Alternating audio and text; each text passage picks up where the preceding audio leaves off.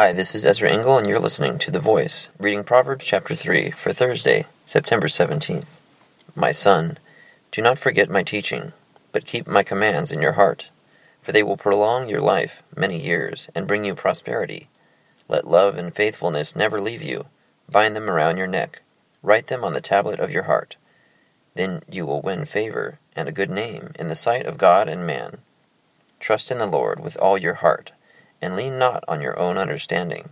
In all your ways acknowledge him, and he will make your paths straight. Do not be wise in your own eyes. Fear the Lord, and shun evil. This will bring health to your body, and nourishment to your bones.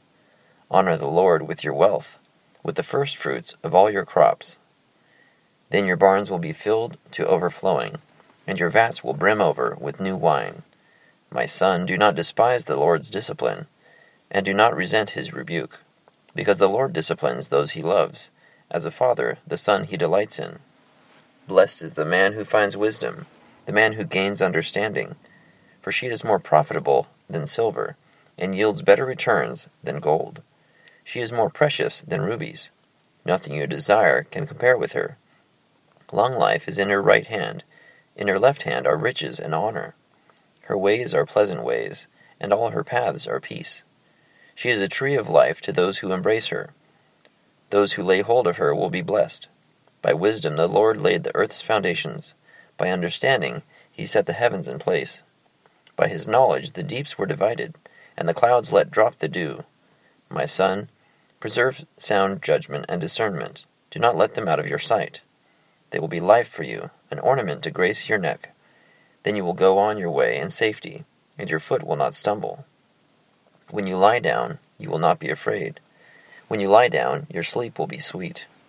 Have no fear of sudden disaster, or of the ruin that overtakes the wicked, for the Lord will be your confidence, and will keep your foot from being snared. Do not withhold good from those who deserve it, when it is in your power to act. Do not say to your neighbor, Come back later, I'll give it tomorrow when you now have it with you. Do not plot harm against your neighbor who lives trustfully near you. Do not accuse a man for no reason, for he has done you no harm. Do not envy a violent man or choose any of his ways, for the Lord detests a perverse man, but takes the upright into his confidence. The Lord's curse is on the house of the wicked, but he blesses the home of the righteous. He mocks proud mockers, but gives grace to the humble. The wise inherit honor but fools he holds up to shame. Proverbs chapter 3.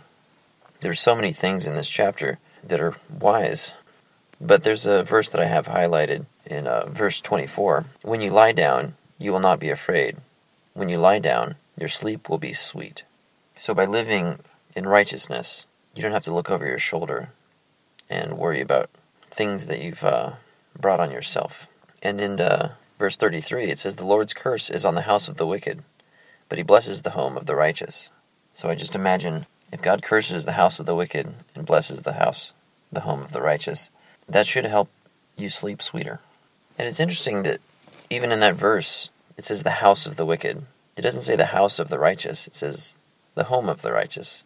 I don't know if that's significant, but I think of a house and a home, and there's something more secure about a home, about my home, rather than just any house. A house will keep the rain off of you, but a house is not necessarily a home. Thank you for listening to The Voice.